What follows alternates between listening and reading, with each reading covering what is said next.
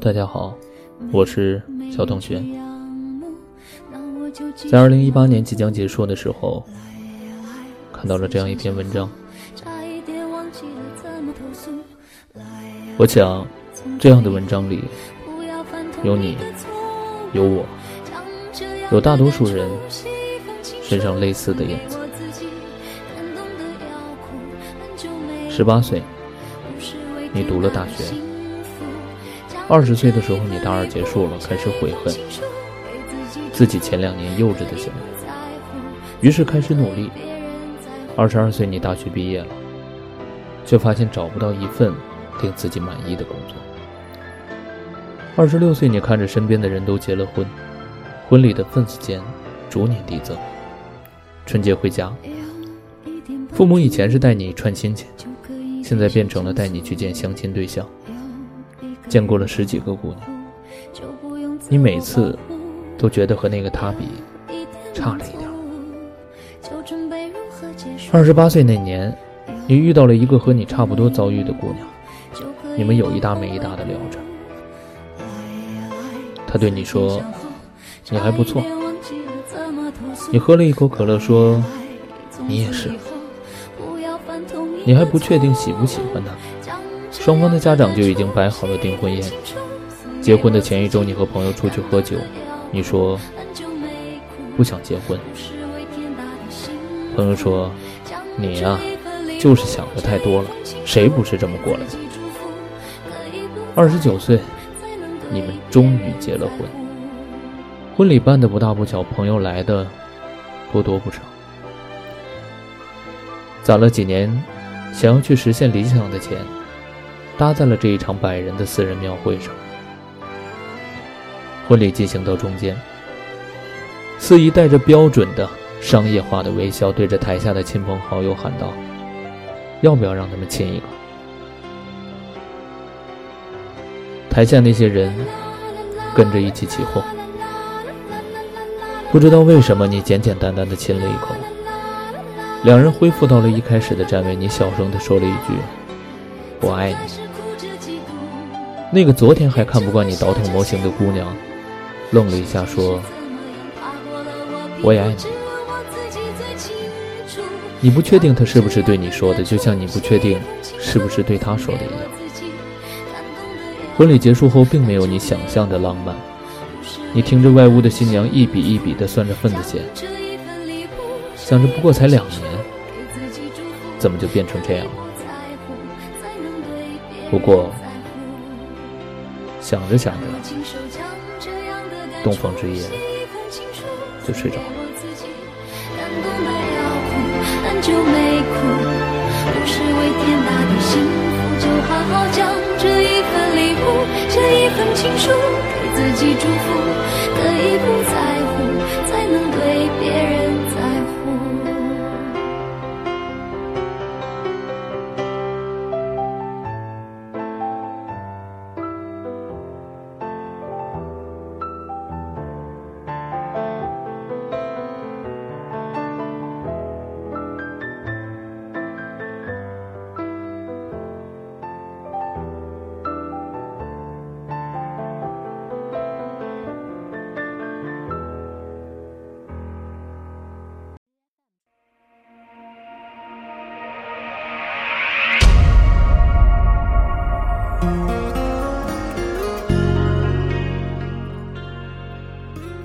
三十岁，她怀孕了，辞掉了工作，在家养胎。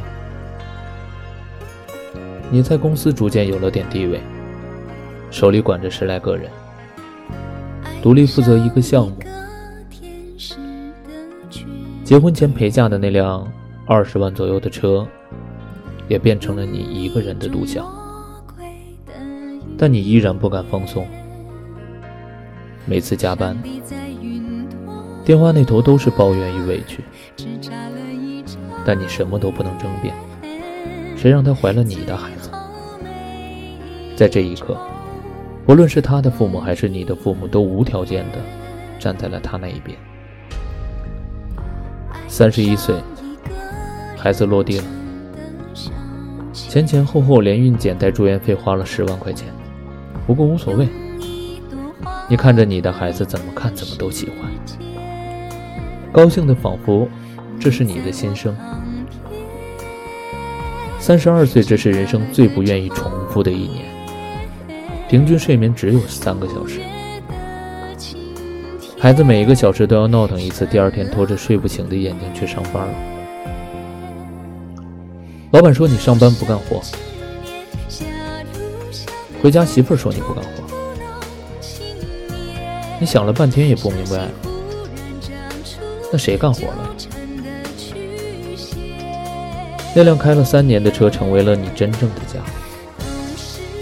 你不再抱怨路上拥堵的交通，你甚至开始希望再多堵一会儿吧。回到家，你关了发动机，在车上点了一根烟。这是你每天最幸福的十分钟。车前是功名利禄，车尾是柴米油盐。三十五岁，你因为身体越来越差，加班就越来越少。同样晋升的速度也越来越缓慢。那天下班，媳妇儿告诉你，孩子要上幼儿园了，双语的，一个月三千。你刚刚皱了皱眉头，那边就已经不耐烦了。四单元老王家的孩子一个月六千，你已经这样了，你想让孩子也输？你什么话都没说。回屋给媳妇儿转了六千块钱，这笔钱你原本打算给自己过个生日，买个新电脑。三十八岁，孩子上了一年级，老师说这是最关键的一年，打好基础很重要。你笑着说：“是是是，老师您多照顾。”新生接待的老师看着你不明事理的脸，给你指了一条明路：哦，课外辅导班，一个月。两千二。四十岁的时候，孩子上了三年级。老师说三年级最关键，承上启下很重要。你笑着说：“是是是，正打算再报个补习班。”四十四岁，孩子上了初中。有一天回到家，他对你说：“爸爸，我想学钢琴。”你没什么犹豫的。你以为这些年你已经习惯了，但那句“爸爸现在买不起”，你始终说不出口。好在孩子比较懂事，他说：“没事儿，要不我先去陶笛也可以。”你看着这么懂事的孩子，却开心不起来。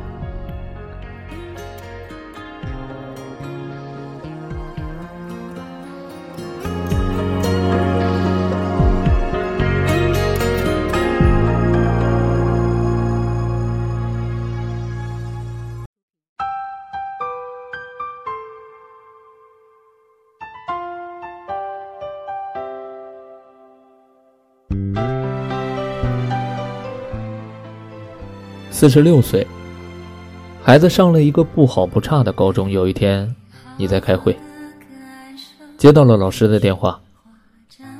电话里说你的孩子在学校打架了，叫你去一趟。你唯唯诺诺的，和那个比你还小五岁的领导请了个假。到学校又被老师训了一通，无非台词就是那一句：“你们做家长的就知道工作，能不能陪陪孩子？”你看着这个老师有点可笑。好像当时说，家长在外边辛苦点，多赚点钱，让孩子补补课，和他不是一个人似的。五十岁，孩子上了大学，很争气，是一个一本。他学的专业，你有点看不懂。你只知道工作一定不好找，而且学费还死贵。你和他深夜想聊聊。准备了半斤白酒，一碟花生米。你说着那些曾经你最讨厌的话，还是要为以后的工作着想，挑个热门的专业，活着比热爱重要。你们从交流变成了争吵，你发现你老了，老到可能打不过这个十八岁的孩子了。你说不过他，只能说一句：“我是你爸爸。”孩子看着你，知道再怎么争辩也没有用。这场确立你最后威严的酒局，不欢而散。你听得不真切，在孩子回自己屋的路上，好像叨叨了一句：“我不想活得像你一样。”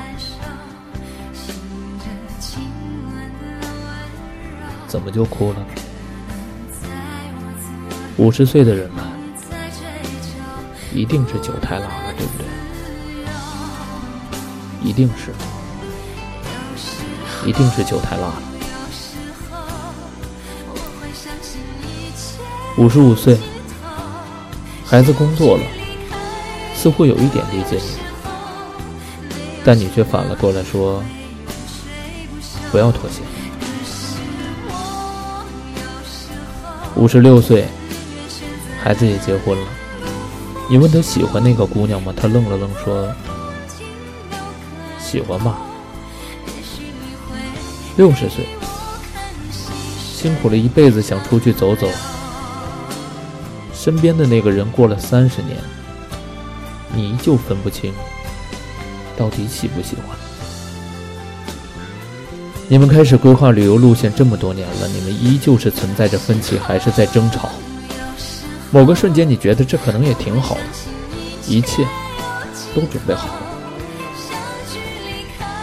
儿子说：“爸妈，我工作太忙了，可以帮我照顾一下孩子吗？”你们退了几票，又回到了三十年前。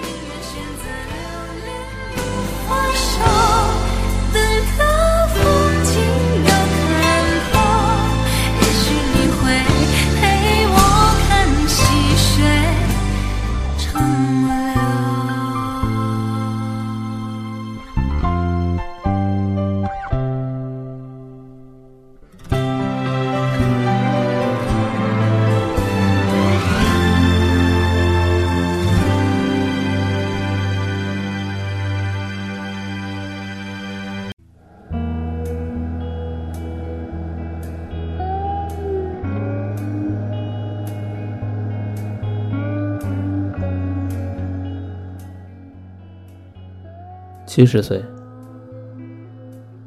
孩子的孩子也长大了，不用天天操心了。你下定决心说，一定要出去玩一趟。可是身边的手杖只能支持你走到楼下的花园。七十五岁，你在医院的病床上，身边聚满了人。你迷迷糊糊的看见医生摇了摇头，周围那些人神情肃穆。你明白了，你要死掉了。你没有感到一丝害怕。你突然问自己：我到底是什么时候死掉的？你想起来三十岁的那场婚礼？哦，原来那时候我应该已经就死了吧？依照惯例，死前的三秒，你的大脑要走马灯，倒叙一下你这七十五个年头的一生。画面一张一张的过，一秒，两秒。